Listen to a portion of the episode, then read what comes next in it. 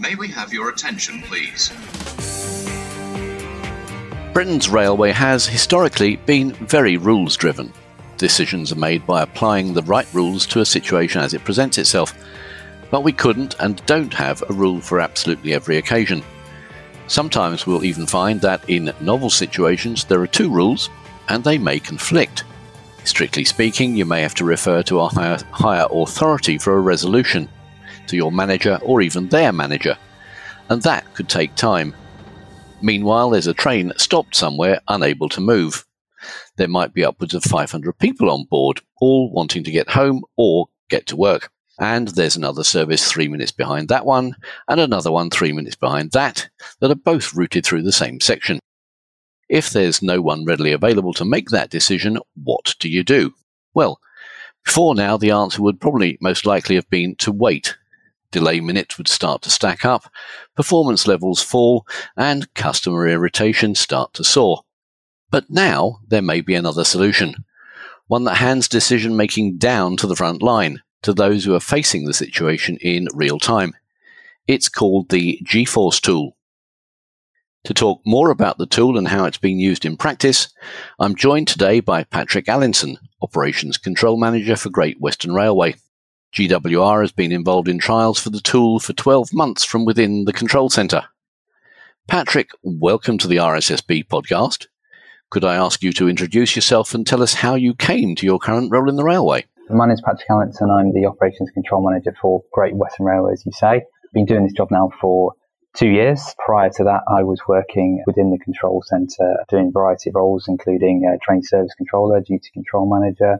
And prior to that, I was a, a conductor on board. So I guess I've seen the sort of decision making process that you've touched on from both sides, as it were. And I've also travelled on on board trains, uh, you know, before I joined the industry as well. So I think I've got a pretty good uh, understanding on both sides of the decision making spectrum, as, as you put it. Right. Thank you again for that and welcome. As I mentioned in my introduction, we have a rule for almost every situation, but not every situation. Would you give our listeners, and indeed me, some background context to how train controllers have, at least up until now, managed decision making? Yeah, so as you say, lots of what we do on the railway is, is based on rules, and that's a partly a historical thing. It's a safety thing. It's also a thing where we base that on experience. So when something happens, quite often that will be inserted into the rule book in a rule form. As you touched on in your intro, that there aren't rules that cover every single scenario, but there are quite a lot of rules that cover many scenarios. So we use the, the industry rulebook, which gives us guidance on what to do. So, for example, a train may have a defect on board. So we have some guidance on what we can do and what we can't do, how far we can move the train, and what mitigations we might need to put in place to make sure it's done in the safest way possible. There are a number of, of rules there. There's also rules within each train operating company. So they have their own standards to adhere to. So each company will have a level of those. So there are lots of rules out there. And obviously when you're taking decisions, you want to make sure you're making the safest decision possible. So you do reference the rules. But I think partly what GForce does, and we'll talk about this a bit later on, is give you a little bit of uh, empowerment and backup to when those rules don't don't always exist. Thank you, Patrick. That's certainly told me a lot I didn't know until now. We're talking today about a tool that could disrupt those decision making processes. Who do you think should be using the GForce tool? The GForce tool can, in theory, be used by anyone initially, when this was rolled out by RSSB, various different people were in, involved in the trial. So that, that could have been uh, like my involvement was from a control perspective, but also on call managers have been involved. And on the network rail side, uh, I know signalers have been involved, various other parts of the industry. I think the key thing with this tool is though that we're, we're looking at it from uh, the point that the control center is, is looking after the whole network and they're often the point of contact when something does go wrong. So they are in a good position to be able to use this tool. In the future, there's talk about this process being used by frontline crews. That's still in, in its early days. Obviously, we have to be careful. We need to make sure that everybody is still being consistent and doing things safely. For me, I think this is, it's a really key that the people using this tool are the people making those decisions. And generally, when we talk about decision making on the rail, we are talking about control centers, whether that be network rail or TOCOT control centers. So there's lots of opportunity for this to be used, but at, at the moment, it's, it's, mainly being used, uh, as I say, at the decision making stage within the control center. Okay, so that's answered the who question. Could you expand on the when and how questions? Can you give us some examples of when and how it would be used? What type of situations and what are the likely decisions that might come from it? The key thing with GForce is the first part of the acronym is go, no go. So it's really important to say initially that we're clear on when we don't use the tool. Um, so this isn't a sort of blanket, or oh, we can use that in any situation. So we shouldn't use the tool uh, when there's an emergency and we need to act immediately, or that when when there's a clear rule, instructional procedure in place already that tells us what to do and can be applied, we should be using that rule and not GForce. So it's really important to just sort of make that point initially. So as you said, when might we actually need to use this tool. So, uh, example of a few occasions. So, no rule covers the situation that you're in. As you said before, there isn't a rule for everything, and we often find that something happens out of the ordinary, and there isn't a rule that covers it. Doing nothing is a decision in itself, and often it can create and import more risk. It's important that we do use it when there's no rule that covers the situation. Another occasion might be, and I think you touched on it at the start as well, where you need to contact somebody for permission to act, um, but you're not able to get hold of them.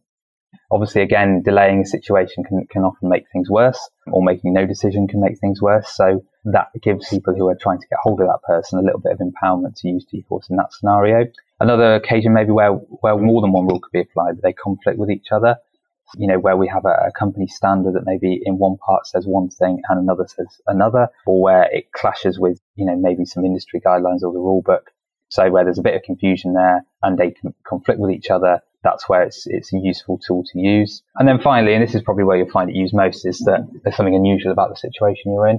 And it means you can't apply it, or if you did, it would lead to a bad outcome. So that's where we find that, you know, it's, it's an unusual scenario. So you, know, you talked a little bit about times when we have used it. So we've been using this for nearly a year now. And what we've found is, as I said before, generally it's where there's a couple of rules that are clashing or whether there's no rule in that scenario we had a situation where there was a defective piece of on-train equipment, um, which is a, a vigilance device that, that, goes off to make sure the driver is still awake. So one of the mitigations we, we use for this is to put the guard on the train in the front cab with the driver. We don't do that very often, but on this, this, this is a mitigation that's recognised within the rule book.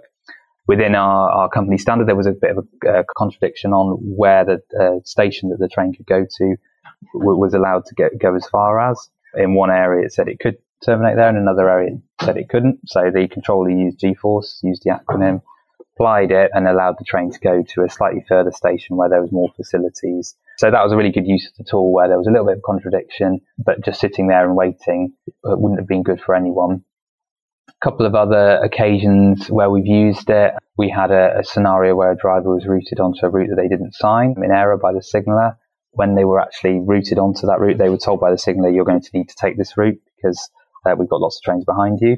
So we use GForce there for that to happen. Obviously, that goes against the sort of procedure and standard that, drivers go over routes that they only know. But we put some mitigations in place to enable that, that move to be carried out safely, allow the other trains to be cleared, and then the train to return back onto the route that the driver signed. And there were a number of mitigations placed around that as well. So I think the key thing is that where we find that there are obscure, unusual scenarios and and we have to recognize that the world's changing and that we're coming out of the pandemic, that there are all sorts of weird and wonderful situations that present themselves. And GForce gives that empowerment to the teams making those decisions that they have some backup and some reasoning behind making those decisions. Thank you, Patrick. That seems to me to cover quite a number of scenarios, and there are probably more that nobody's yet encountered. So, my final question after who, when, and how has to be why.